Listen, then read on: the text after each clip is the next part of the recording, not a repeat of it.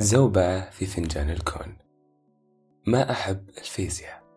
نتفوه بهالعبارة بلا حسيب أو رقيب.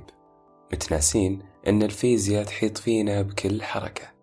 خلال مشاهدتك فيلم خيال علمي مع من تحب وأنتم تحتضنون صندوق الفشار المملح وتطلقون وتنطلق من حناجركم وصدوركم صيحات الإعجاب والدهشة.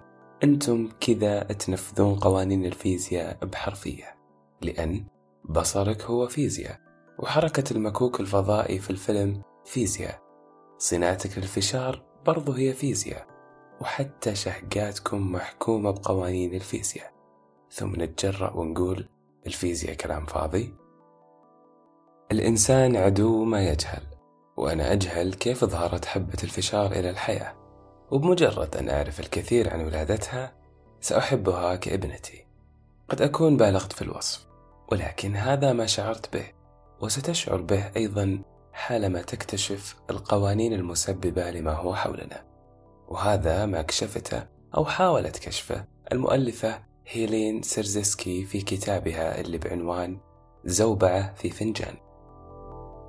الكتاب باختصار شديد هو كشف لعالم خلف العالم الذي نراه. إن كان بالقرب منكم شخص تخصص في الهندسة أيا كان فرعها بيقول لكم أنه درس مادة بعنوان رسم هندسي حيث يقوم فيها الطالب بتشريح تخيلي لقطعة ما ورسم مكوناتها الداخلية.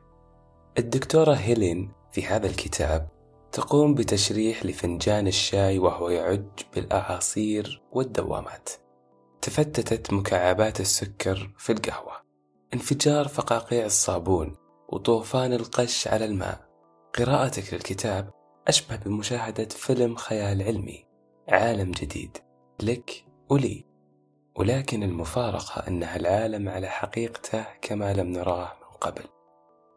دعونا نتأمل حبة الذرة الصفراء الساكنة أمامنا. هل تخيلت مدى سكونها وهدوءها؟ عندما يتم تسخين هذه الحبة يتحول الماء المحجوز تحت أنسجة نواة الذرة إلى بخار ساخن. ويبدأ في ممارسة ضغط هائل فوق طاقة جدران حبة الذرة على التحمل ثم يحصل الانفجار العظيم. وهنا أقصد عظيم في طعمه وشكله. تنقلب أنسجة النواة وكأنها زوج من الجوارب أعزكم الله من الداخل إلى الخارج. ويصدر ذلك الصوت الذي يجعلك لا إراديا تتجه للأريكة انتظارا لبدء فيلم السهرة تحت عنوان حفلة شاي مجنونة. تقول الكاتبة أن ما يحصل داخل كوب الشاي هو جنون فعلي. نستطيع فهم الكون وحركته من ملاحظة ما يحدث داخل الكوب الصغير أمامنا. مشكلة الناس مع الفيزياء وأنا أقتبس هنا أنهم يرون الفيزياء إما جسيمات كوانتوم متناهية الصغر وغريبة أو أجسام ضخمة في الفضاء. بينما الفيزياء هي ما يحدث أمامك على السفرة أو في ملاعب كرة القدم. وكأن المؤلفة تدعونا لأنسنة الفيزياء واعتبارها جزء من عالمنا الجميل. فلا نستصغر ما يحدث أمامنا تمثلا بالبيت الشعري العظيم المنسوب للإمام علي كرم الله وجهه.